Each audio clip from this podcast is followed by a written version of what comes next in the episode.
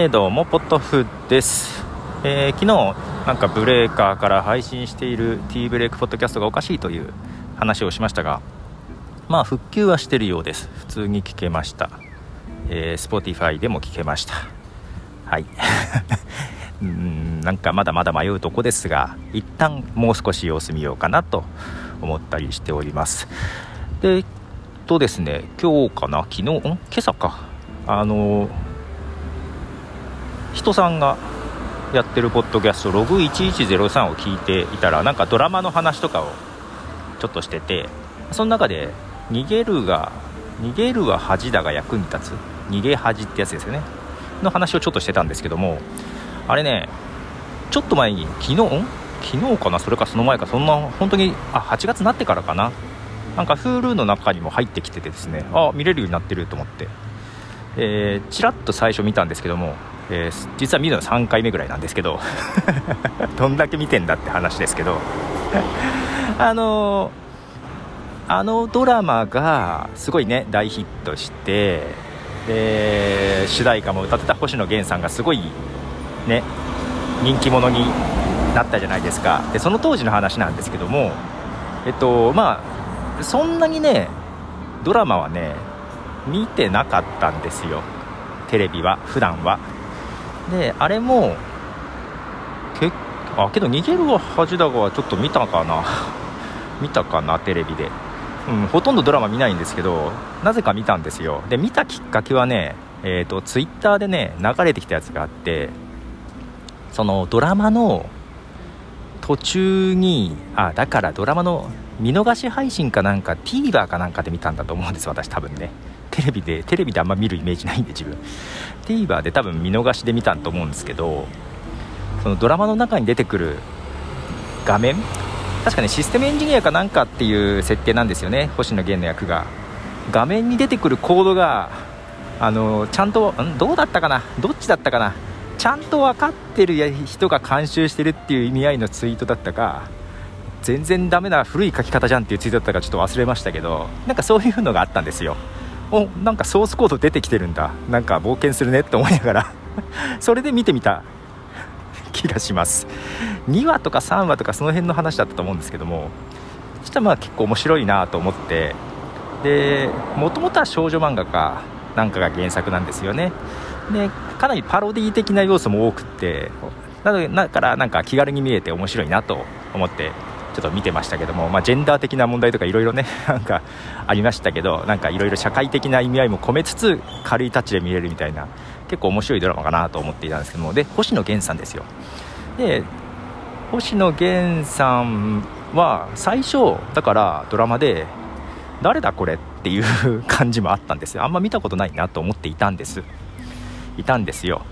でただ曲とか曲も出してんだと思って曲聴いてああなんか曲結構聴きやすいなとか思いながら、えー、それこそあ昔はマンマンドリン？あれ？マンドリン？あのー、打楽器？出てこないし、えー、マンドリンだっけ？このた叩くやつ？木琴みたいなやつ？それでバンド組んでたんだと。シャケロックだっけ？とかその辺まで聞いてふとあれなんか聞き覚えがあるなと思いつつバナナマンと仲がいいっていうのをちらっとどっかで見てそこでああって思い出して昔バナナマンのラジオがポッドキャストで TBS さんやってたんですね。今もう TBS さんポッドキャスト今っていうか途中で TBS さんがポッドキャストやめてラジオクラブっていうアプリを使っ作って、まあ、そこでも今でもそのバナナマンのラジオバナナムーンのなんあれ？バナナムーンゴールドか。ジャンクジャンクのバナナムーンゴールドだったかな？聞けるんですけども今でも。まあだいぶ前はポッドキャストでずっと配信してたんで実は聞いてたんですずっと、うん、初期の頃からずっと聞いていて多分 TBS さんが始めた頃から多分ずっと最初から聞いてたと思います。その中で日村さんがね誕生日の時の回。日村さんが誕生日の回の時にね毎年ゲストで来る人がいたんですよ。でなんかこいつドラマもやってて昔共演したんだけどなんか音楽もやっててっていう紹介で。で毎年誕生日の日村さんの誕生日の時に来て曲をプレゼントするっていうことをしてたんですよ。企画っぽく。でまあまあまあ替え歌でみたいな感じでね。曲を作るって感じでまあオリジナルの曲を作ってきたみたいな手で来るんだけど結構替え歌で日村を小バカにするような いじるような 内容でそれはそれで面白くって。でなんかポッドキャストの中で曲聴けるってあんまないじゃないですか。で、まあ、それでねあまあこいつまだあんま売れてないけどみたいな、ね、売れてないけどみたいな紹介できてなんか1曲歌って帰るみたいな感じなんだけどそれが結構すっごい面白かったんですよ。でそれが星野源だったっていうことをですね 気づいた時にああお前あいつじゃんみたいな感じがあって。もう一気に星野さんが好きになってですね。ああポッドキャストで聞いてたこの人だと思って。でまあもうポッドキャスト配信してないんでで普段ラジオクラウド聞かないんで YouTube とかから探したらまあ載ってたんであんまりいい方かもしれないですけども。聞いてああこれだこれだと思って聞いてたらあれ？これって「サン」っていう曲ヒット曲ですけどね「サン」っていう曲じゃんみたいなやつとか。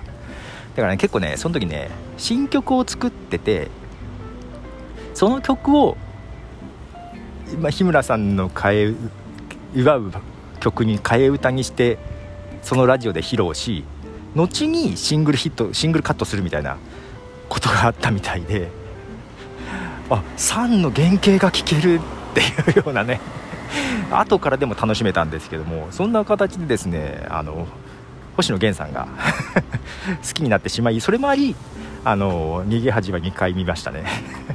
いやもちろんガッキーも好きですよ。ガッキーは可愛いですよね。はい、まあ、そんな形でね星野さんはだからもともと知ったのはポッドキャストでです。バナナマンさんのポッドキャストで 知りましてその体験はすごく印象に残っててですねすごい面白い人がいるんだと思ってたんですけどこんな有名になるとはと思って。でなんか「紅白」とかでもバナナマンとかがね出てきてまあ、バナナマンのラジオとか聞いてるとそういう話もいろいろ出てくるんですけども、まあ、だからあの よかったねって思いました純粋に。こんなに売れてよかったねって思いましたね。はい。そんな話をですね人さんの番組を聞いて思い出しましたということでポトフでした。じゃあね。